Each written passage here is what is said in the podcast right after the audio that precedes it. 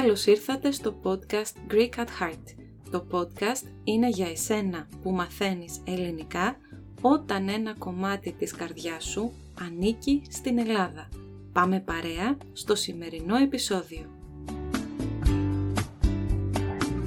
Γεια σας και καλώς ήρθατε σε ένα ακόμα επεισόδιο. Είμαι η Δανάη και σήμερα είμαστε μαζί με τη Σάρα. Η Σάρα Τοσκάνο είναι χορεύτρια εκτός από πολλά άλλα πράγματα και έτσι σήμερα την κάλεσα εδώ να μιλήσουμε για ένα πολύ ξεχωριστό είδος χορού, το οποίο μου έκανε πολύ εντύπωση. Πάμε Σάρα να ακούσουμε περισσότερα από σένα. Γεια σου Δανάη, ευχαριστώ πάρα πολύ για την πρόσκληση. Ε, εγώ είμαι η Σάρα, είμαι από την Πορτοφαλία, ε, αλλά μένω στην Ελλάδα, στην Αθήνα, εδώ και 7 χρόνια. Μαθαίνω ακόμα ελληνικά. Είμαι χορεύτρια και κάνω διαφορετικά είδη χορού. Συγκεκριμένα, Σάρα, μου είχες πει και αυτό μου έκανε μεγάλη εντύπωση ότι οργανώνεις εκδηλώσεις αρχαιοελληνικού χορού. Θέλεις να πεις περισσότερα γι' αυτό; Πώς ξεκίνησε αυτή η ιδέα; Αυτή η ιδέα ξεκίνησε εδώ και σχεδόν 15 χρόνια, όταν ήρθε πρώτη φορά στην Ελλάδα. Άκουσα ε, για μία δασκάλα χορού που έκανε αρχαίο ελληνικό χορό και μου έκανε εντύπωση επειδή αυτή ήταν από την ε, Γερμανία και είχε σπουδάσει αρχαίο ελληνικό χορό ε, σε μία αγγλική σχολή in South Africa. Ήμουνα η μόνη μαθήτρια που είχε. Θέλεις να πεις το όνομά της; Ε, ναι, ε, λεγόταν Ζάσα Von Gerlas και κάναμε ιδιαίτερα μαθήματα κοντά στην Ακρόπολη σε ένα πολύ μικρό σπιτάκι και έτσι ξεκίνησα με τον, με τον αρχαίο ελληνικό χορό. Πώς μπορεί να είναι, δηλαδή, πώς είναι οι κινήσεις του αρχαίου ελληνικού χορού; Αυτή είναι μια πολύ ενδιαφέρουσα ε, ερώτηση, επειδή κανείς δεν ξέρει ακριβώς πώς ήταν οι κινήσεις. Είναι το μόνο που δεν ξέρουμε. Ξέρουμε πολλά πράγματα, για ποιο λόγο χορεύανε, ε, το πόσο σημαντική ήταν, σημαντικός ήταν ο χορός τότε, ε, τι φορούσανε, ε, ξέρουμε σε, για ποιο λόγο ε, κάνανε χορογραφίες και πώς τις φτιάξανε, αλλά οι κινήσεις δεν, δεν τις ξέρουμε. Οπότε πρέπει να δούμε και να κάνουμε λίγο ανάλυση των ε, Αγίων και να δούμε, να, να πάρουμε ιδέες και ε, να ξέρουμε πώς μπορούσε να είναι και φτιάχνουμε ε, εμείς τις χορογραφίες. Δηλαδή από τις πληροφορίες που έχετε από τα Αγία, από τα αρχαία βάζα ας πούμε, και από αυτές τις απεικονίσεις, τις εικονες που υπάρχουν, με αυτόν τον τρόπο μπορείτε να καταλάβετε ποιες ήταν οι κινήσεις που υπήρχαν σε αυτό το χορό. Όχι μόνο από τα αγγεία, αλλά και από τα γάλματα, από τα κείμενα, από τη μουσική, από τα ποίηματα, από την φιλοσοφία, επειδή ο χορός δεν είναι μόνο κινήσεις. Οι κινήσεις είναι μόνο ένα κομμάτι του χορού. Ε, οπότε όλα τα άλλα ε, είναι πολύ ε, σημαντικά. Οι κινήσεις είναι ένα μικρό κομμάτι του χορού. Και από τις εικόνες δεν μπορούμε να ξέρουμε ακριβώς πώς ήταν, αλλά από εκεί παίρνουμε μία έμπνευση. Εγώ λέω ότι εμείς δημιουργούμε αρχαίο ελληνικό χορό. We create ancient Greek dance. Υπέροχο. Δεν μπορούμε να κάνουμε ακριβώς όπως κάνανε τότε. Ναι, υπέροχο αυτό που λες. Ε, είπες λίγα πράγματα για τα ρούχα που φορούσαν και επίσης γιατί, για τον λόγο που χόρευαν. Ε, είπες ότι γνωρίζουμε τον λόγο που χόρευαν ή τα ρούχα που φορούσαν, τις χορογραφίες. Ε, πες λίγα περισσότερα πράγματα για αυτό. Τι ξέρουμε για τα ρούχα, για παράδειγμα; Κάτι που ξέρουμε είναι ότι ε, όλοι οι χωροί ή γενικά όλοι οι χωροί ήταν ε, αφιερωμένοι στους θεούς. Μάλιστα. οπότε ήταν religious dances. επειδή και στο θέατρο οι, οι παραστάσεις ήταν για τους θεούς, όπως υπήρχε στο θέατρο του Διονύσιο στην, στην Αθήνα. Κάτι άλλο που ξέρουμε είναι ότι χρησιμοποιούσαν πολλές χειρονομίες. Οπότε μπορούσαν να πούνε ιστορίες μόνο με κινήσεις και με χειρονομίες. Αυτό ήταν ένα σημαντικό κομμάτι του, του χορού. Ε, για να καταλάβω αυτό, εγώ που δεν γνωρίζω τα πράγματα για τον χορό, γενικά και συγκεκριμένα. Για το χορό αυτό δεν γνωρίζω πράγματα. Όταν λες ότι ο λόγος ήταν ε, συνδεδεμένος και με αυτόν τον τρόπο έλεγαν ιστορίες, τι ακριβώς εννοείς; Ας πούμε, μπορούσαν να, να πούνε χωρίς λόγια την ιστορία του Θεού Διονύσου, ας πούμε, στο θέατρο.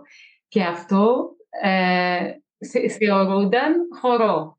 Κατάλαβα. Δηλαδή, μια ιστορία μέσα από τη μουσική και τον χορό. Ναι, ακριβώς. Ακριβώς.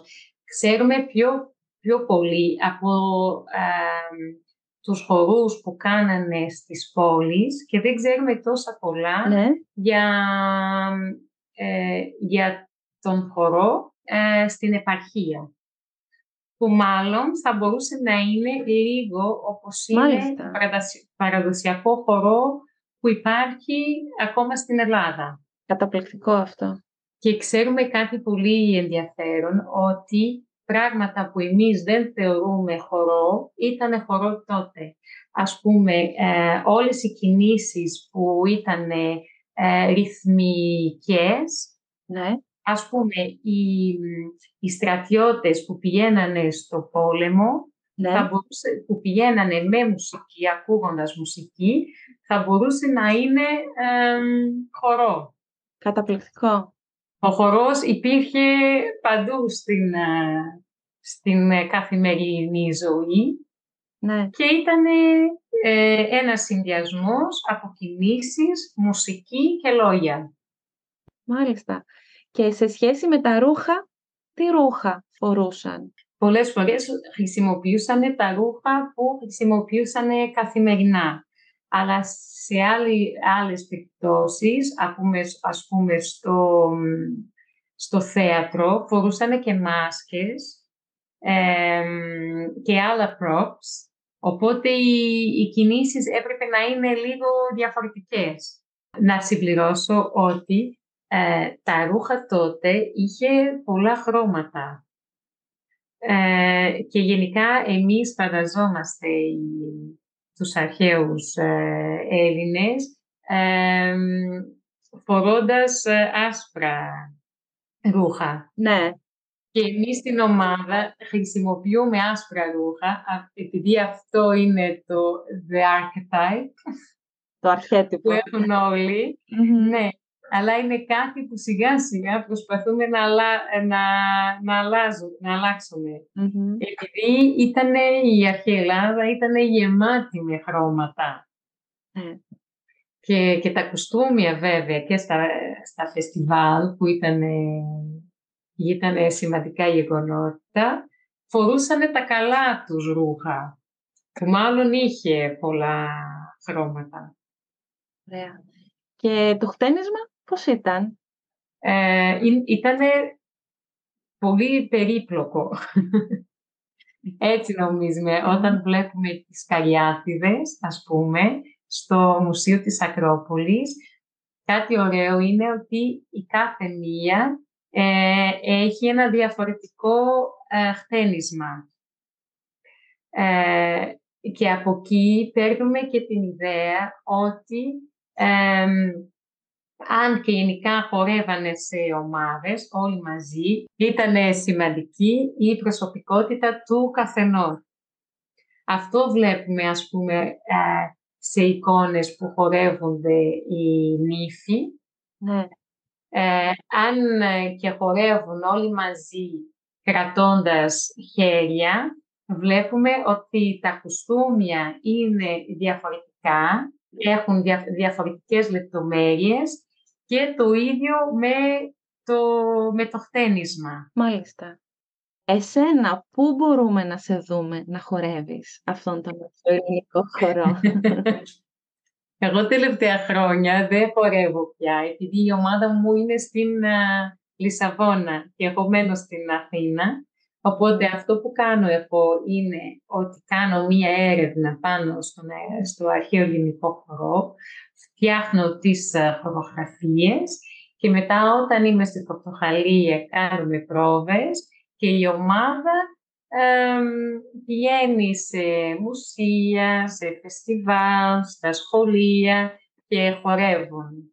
Και ο κόσμος τι λέει για αυτό το είδος χορού στην Πορτογαλία; Υπάρχει μεγάλο ενδιαφέρον εκεί στην Πορτογαλία.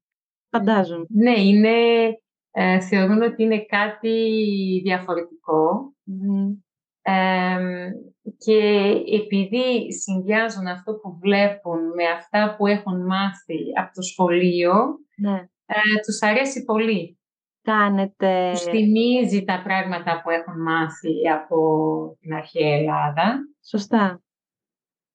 Κάνετε παραστάσεις εκτός Πορτογαλίας; Ε, όχι, προς το παρόν δεν έχουμε κάνει. Έχουμε εκεί αρκετή δουλειά, οπότε δεν έχουμε κάνει και είναι μια μεγάλη ομάδα με έξι χορεύτριες και τρεις μουσικούς και δεν είναι εύκολο να ταξιδεύουμε όλοι μαζί. Κατάλαβα. Στην Ελλάδα έχετε έρθει ποτέ ως ομάδα; Ε, όχι, όχι ακόμα. Αλλά θα μας άρεσε πάρα πολύ. Ε, βέβαια. Ε, βέβαια. Ε, πάρα πολύ ωραία, Σάρα. Ε, και έχω μία τελευταία ερώτηση, Σάρα. Έχω στο μυαλό μου γυναίκες χορεύτριες. Οι άντρες χόρευαν. Η δική σας ομάδα ε, αποτελείται από γυναίκες μόνο ή και από άντρες; Δηλαδή, πώς ήταν; Η ομάδα μου αποτελείται από γυναίκες χορεύτριες, αλλά στην αρχαία Ελλάδα ε, και οι άντρες χορεύανε πάρα πολύ. Ε, από τη στιγμή που η, η προπόνηση για το πόλεμο θεωρώντουσαν χορό, ε, και οι άντρες ε, χορεύανε. Και ας πούμε στο θέατρο οι ηθοποιοί ήταν άντρες.